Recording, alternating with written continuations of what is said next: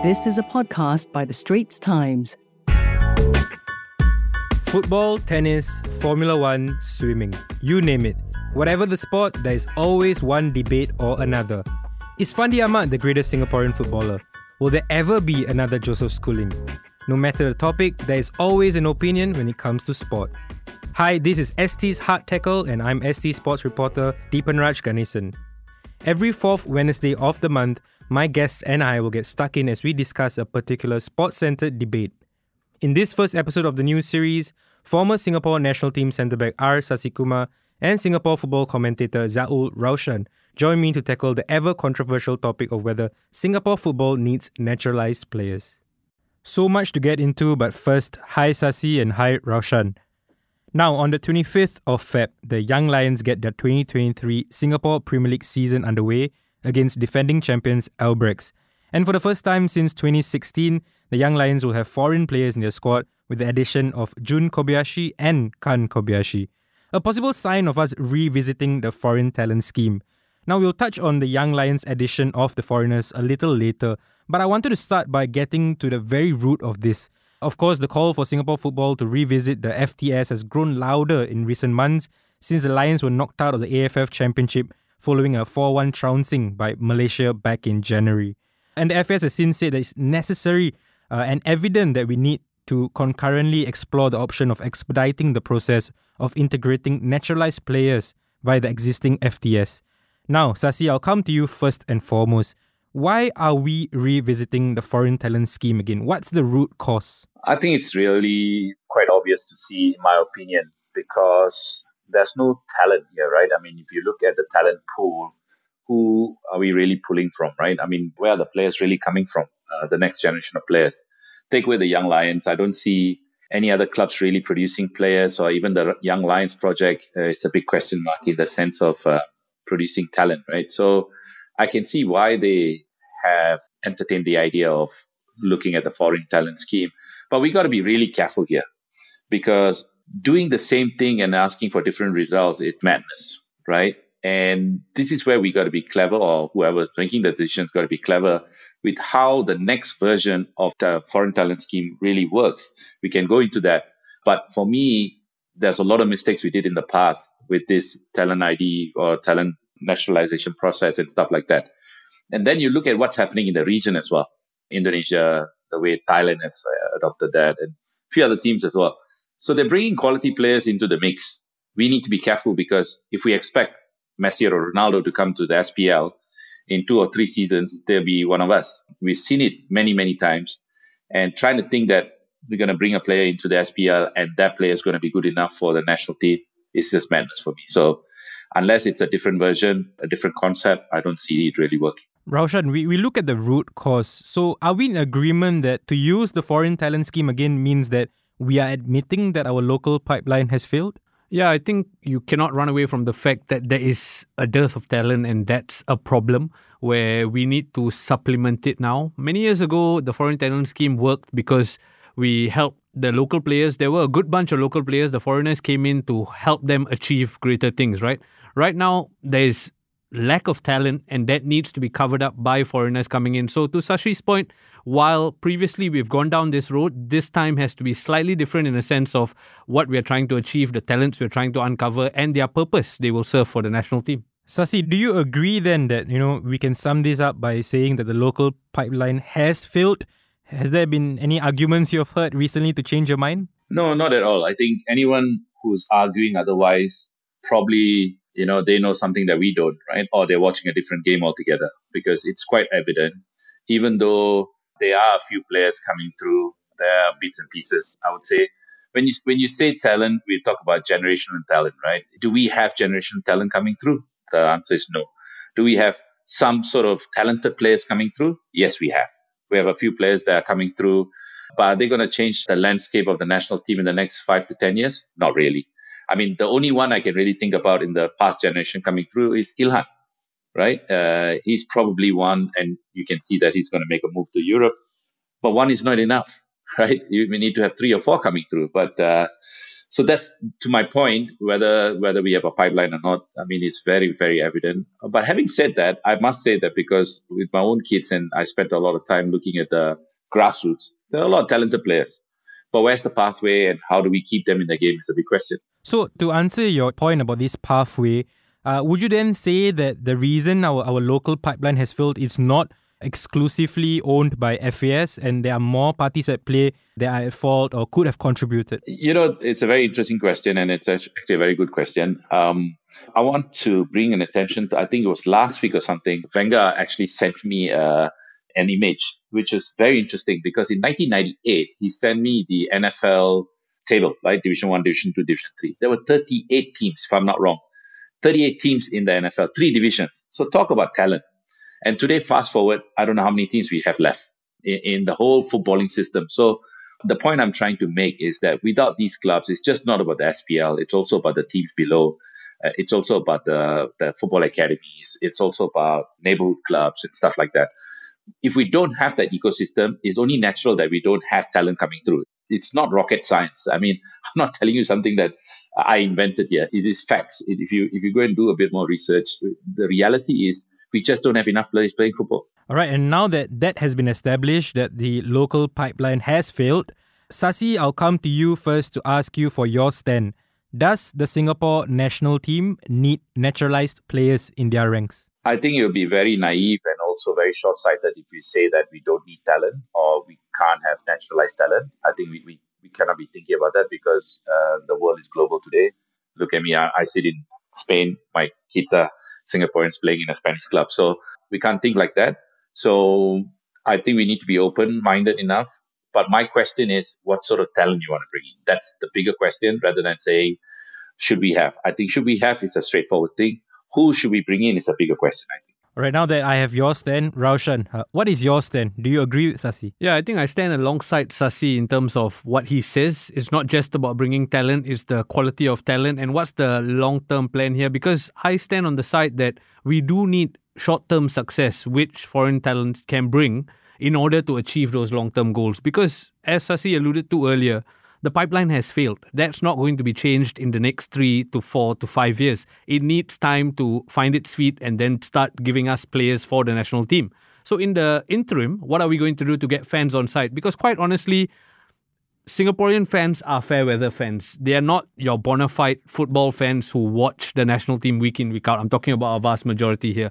The only way to get them on side is to give good results. This we saw in the Suzuki Cup last year when the whole country almost went behind the national team despite losing to Indonesia in the semi-finals. So they do need tangible results to believe in a project and I think the foreign talents that come in if chosen well can help give that immediate boost of injection to the local football scene. Now, I've already heard these word used a few times, which is the word interim uh, and also the word short term, which makes me think then, and, and I'm not saying that I disagree with you guys, but it makes me feel like this is a short term fix and it's not going to really fix the long term problems of Singapore football. And I'm sure we'll explore that a little later. But right now, when we look at the use of foreign talents around the world, uh, you know, is this something that we should look at and view as something that would result in us getting left behind if we don't use it? Because I think, Sasi, you mentioned it earlier at the latest AFF championships in Malaysia. Malaysia had eight foreign born players in their 23 man squad, 11 more who withdrew or were not called up. Indonesia had three foreign born players, and Philippines had 13. So all these countries, you know, around us are now using that route. So are we just looking at it as, oh, we cannot get left behind and therefore we should use it, Sasi? I think that is actually the wrong way of thinking, right? Because oh, because my neighbor is doing this, I got to do this. I think that's not ideal in any case, right? Not just in football. To me, it's more important to find out what's our long-term vision for it. I'm going back to the fact that now we have unleashed the Roar, and a lot of stuff is being put together at the the grassroots. Better something than nothing. That's my opinion, right? Better to do something than not do anything at all. How it will pan out, how it will eventually produce players, we don't know. But it's better that we have something. There's some effort at the at the grassroots level. But while that's happening, to the point of Raushan's uh, thing is that it's short term thinking. I don't think so. It's going to be short term thinking because to to change policies and to say that okay, this is the vision we're going to take, then it's got to be something that's also long term. Then you supplement it with local talent. We are a country that is small. Majority of the population doesn't play football. We are pulling in from a very small pool. So the reality is that we will always have shortage of talent. We will always be because we are a small country, right? This the cards we have been dealt with. So it also means that there are a lot of players out there. I will give you an example. I mean, and you guys know this because you are uh, football encyclopedias, right? So, like Perry Ng, Luke O'Nien, and, and the list goes on. All these guys can actually play for Singapore. But when you look at the foreign talent scheme from the past, right, you get the likes of Egmar Gonçalves to Mirko to all these guys who have spent some time in Singapore. They don't do national service, or even Song for the latest uh, example, right? They don't do national service, but they're given a passport.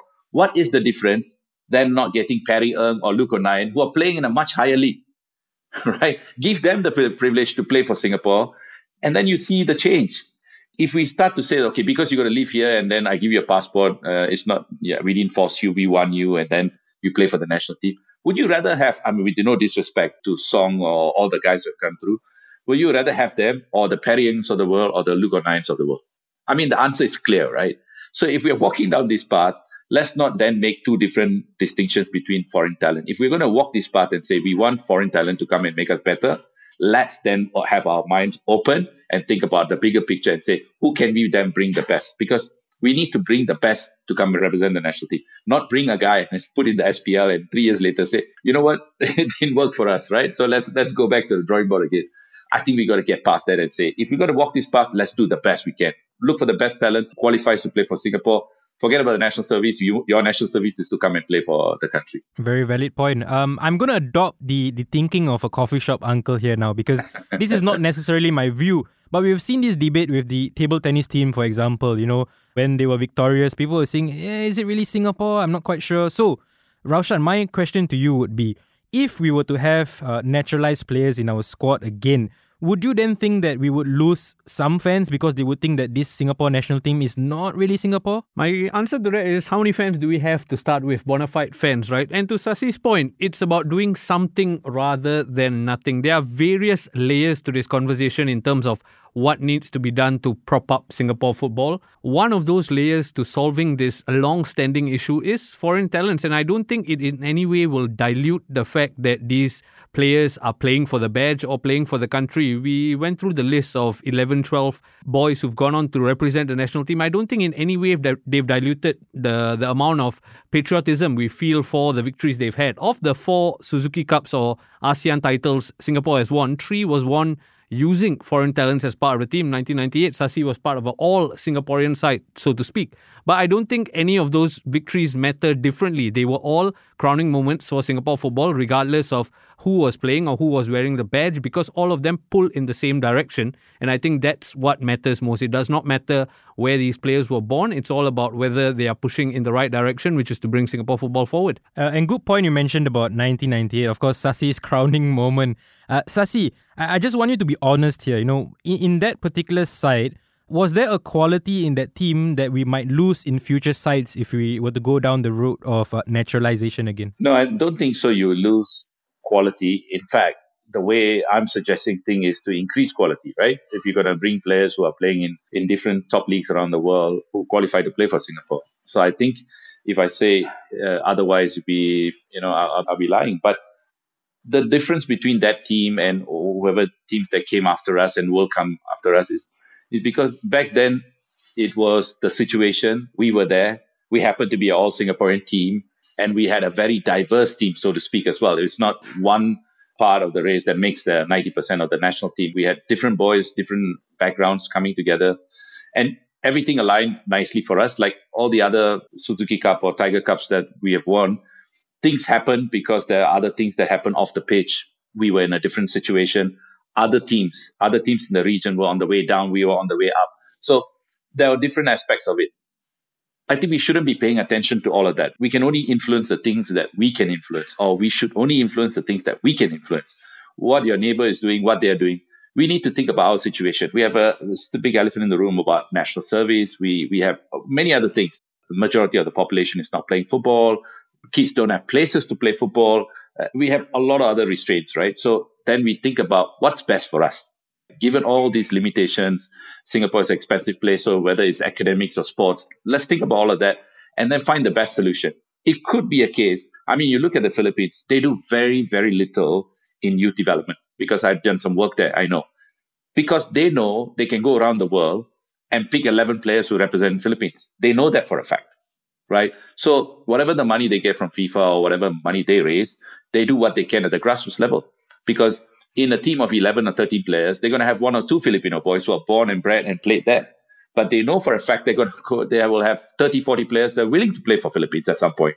So I think, uh, without sounding to um, someone who's been jaded or given up on the game, that's the reality. The faster we get to understanding this reality, is going to be the better for us. Because trying to say let's build this SPL into something of a mammoth or become like, you know, 16, 17 years ago or 20 years ago when I was playing one of the best leagues in Asia. It is not going to happen. It's so far away now. It, we are not going to reinvent that. We are not going to come back to that position. Now is to take stock and say, okay, if we go forward, we need help of external parties in the way of foreign talent. Now let's find a solution that's the best case for us. If we have to bring 11 players, so be it, right? Singaporeans cannot complain because uh, that's the cards we've been dealt with. They just got to get behind the team and say, this is what we got. Okay, this is our national team. Like the table tennis, for example. I'm completely in agreement with what Sasi is saying, and the point he makes about not looking at what your neighbor is doing, right? It's hard not to look at what the likes of Malaysia, Indonesia, and Philippines are doing. And if anything, we are already late to the party. They already have a head start with a good head coach. They've already worked on increasing their talent pool by bringing foreigners in. So essentially, I feel the high of losing to Indonesia in the semi final, which is a conversation we've had off air before, seems to have delayed this push for the foreign talent. The only reason we are sitting here having this discussion now is because the recent ASEAN tournament was such a failure. Therefore, it almost seems like it's a knee jerk reaction to get something done. This conversation needed to be started 18 months ago, two years ago, a long time ago, because the pipeline has been lacking for a long, long time. Failed, failed is the word you should be using, Raushan. I didn't want to go there, but yes, failed. No, but no, but if I can just jump in on your point, Raushan. I mean, again, if you go back to what you just said, right?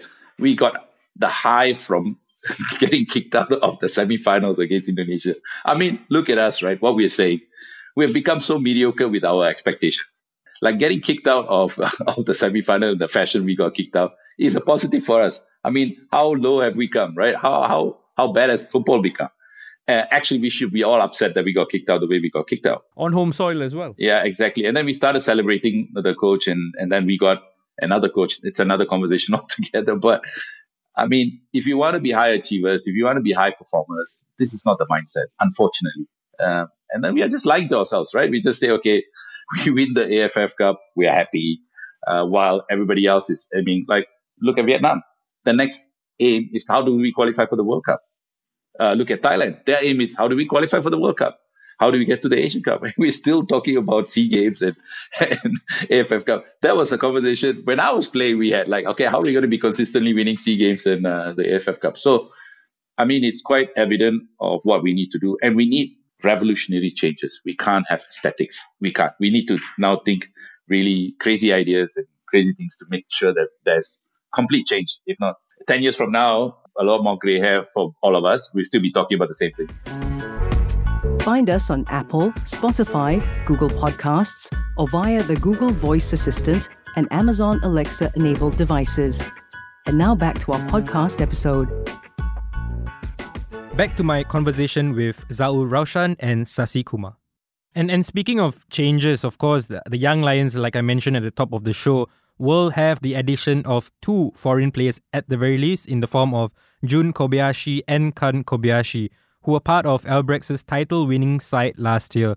Now, Raushan, what is the play here? Why the sudden change and what are we expected to get? Again, I cannot understand the sudden change. I, I can see why they brought in two talented boys who did well at Albirex last season, but we are unaware of what the long term play is. Are they there for the betterment of the young Lions in the league, or are they there to then have a knock on effect on the Singaporean boys in the squad? At 23 years of age, how much of a big influence are you going to have against with your colleagues who are essentially about the same age? That's a question I have. I don't know if the long term plan is to get both the Kobayashi brothers to play for Singapore. That could possibly be part of the plans. But again, to Sasi's point earlier, there's no point fielding them for three years in the Singapore Premier League and then realizing, oh, perhaps this is not the road we want to take. And if you are looking for midfield replacements, the likes of Kyoga Nakamura spring to mind as a more immediate fix for the national team midfield. So I do question why we've brought in two young Japanese boys who've had one good SPL season under their belt. Having said that, the Young Lions project was at a space where something needed to be done.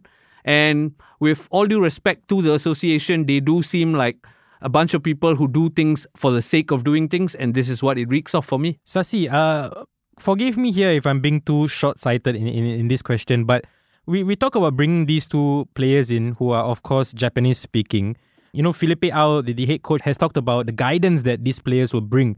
But if you if you're not speaking the same language as as these young boys from Young Lions, is there really much of a guidance that's going to be taking place? See, this is what my point uh, at the start of the show we're talking about, right?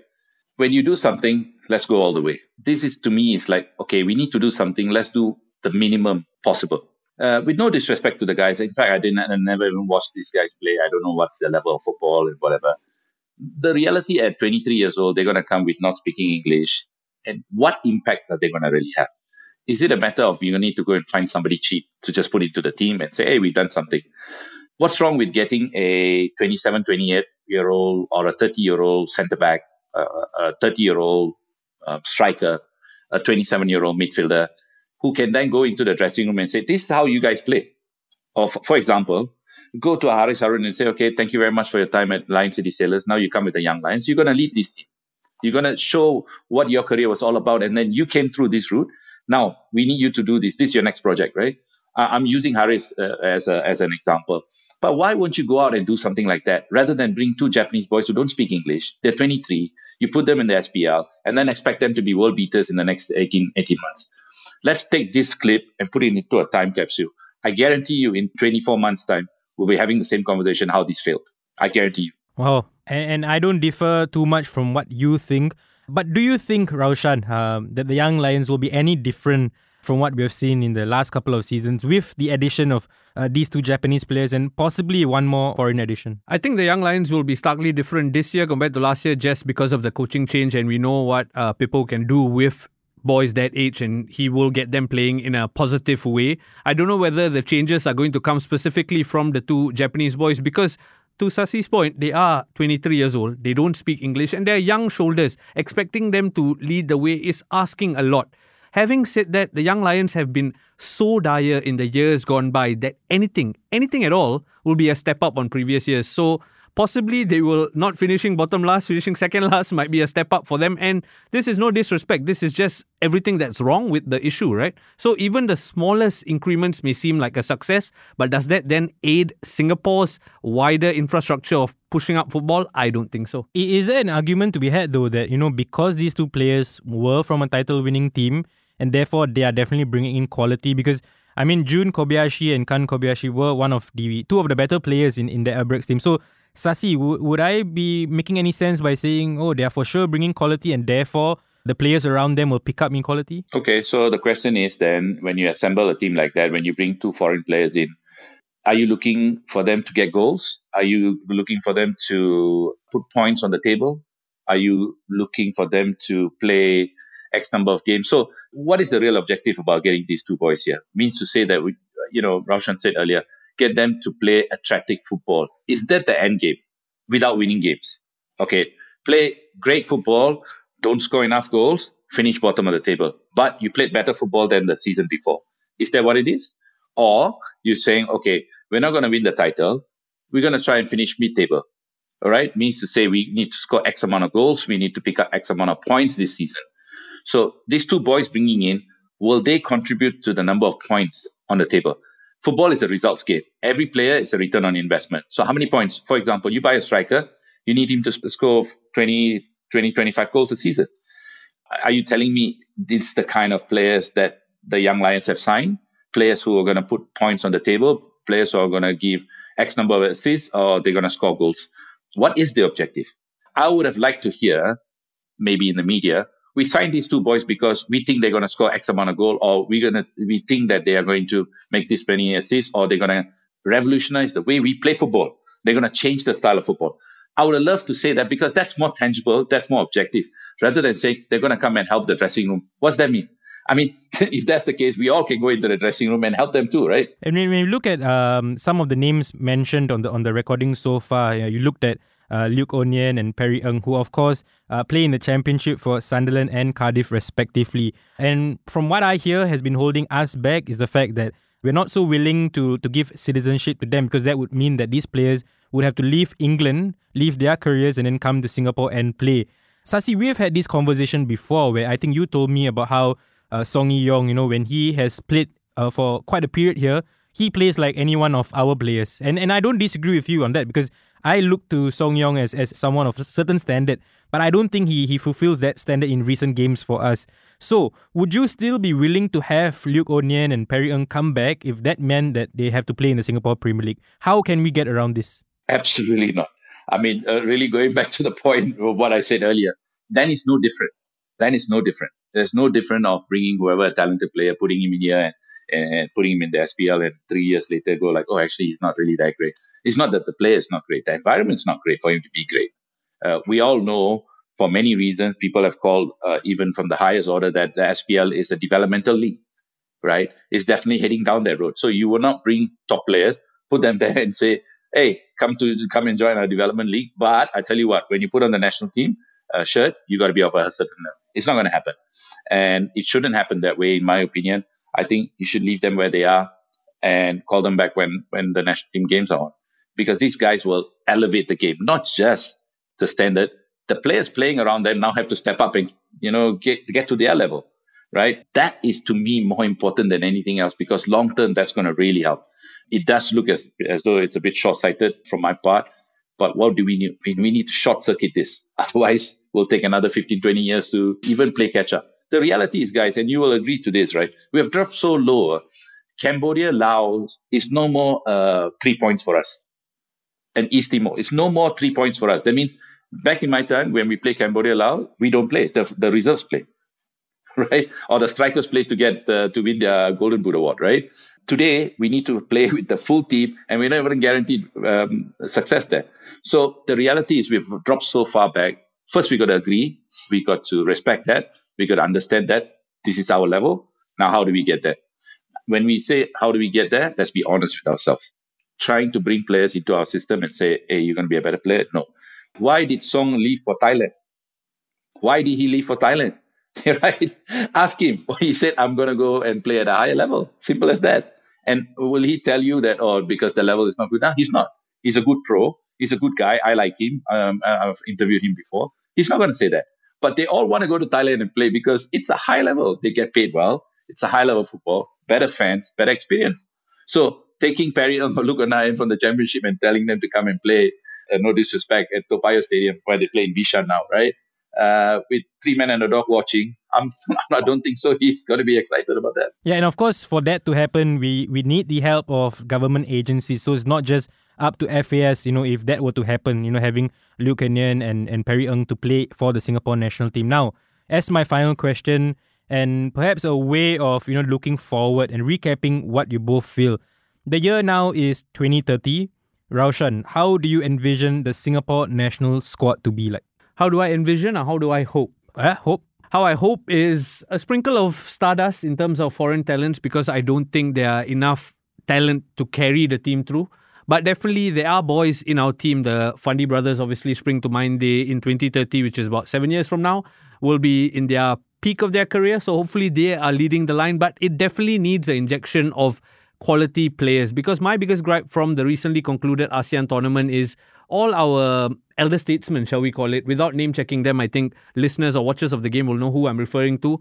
They are past their sell by date already. They're struggling in the SPL, let alone representing the national team. So, in order for that to be phased out, there's no talent coming through. The only way for me in the short term, in the next seven years, is for a decent amount of foreigners, decent quality foreigners who buy into the project and don't have to give up things like playing in a foreign league, are bedded into the national team, and hopefully we can to Sasi's point, think about Cambodia, Laos, and Timor Leste as easy three points rather than going into it as a six pointer. And Sasi, for you, this question might be uh, something that hits you personally in a sense where 2030, I'm sure you'll be hoping for your two sons to be part of the national team. But you know, overall, how would you envision the, the squad in 2030 to look like? Yeah, we're gonna have a big competition between myself and Fandi because we've all got he's got three, I've got two, all all eyeing well, Irfan's a defender, so there's four boys. We're looking for two spots, right? So, um, but that's a that's a really good, uh, um, I would say, competition. Imagine we have that kind of talent coming through, and everybody's fighting for positions, right?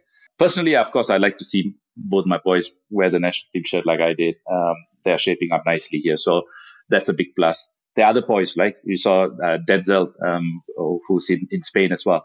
He's a talented player nobody talks about, right? He, he's doing really well at the La Liga Academy. There's another boy called Beckham who's in Valencia now. Uh, he's he's training out there as well.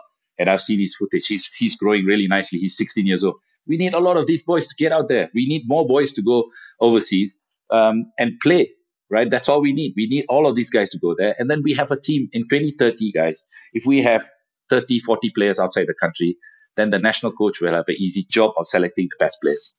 If we keep going down the route where we are now, then we look at the young lions and say, um, the two Kobayashi brothers, like you say, Kyoga Nakamura, and these are the guys that we'll have to choose from. Um, with, with no disrespect to them, because they are obviously for, for them it's it's a step up. For us, it's not right? For us, it's not. So I really like to see, of course, like you say, a, a sprinkle of foreign talent, uh, the likes of Perry Ng and Luca Nine might be old, but those sort of players who qualify to play for Singapore, those Singaporean boys who are away, and of course, some of the talented boys who are within our system.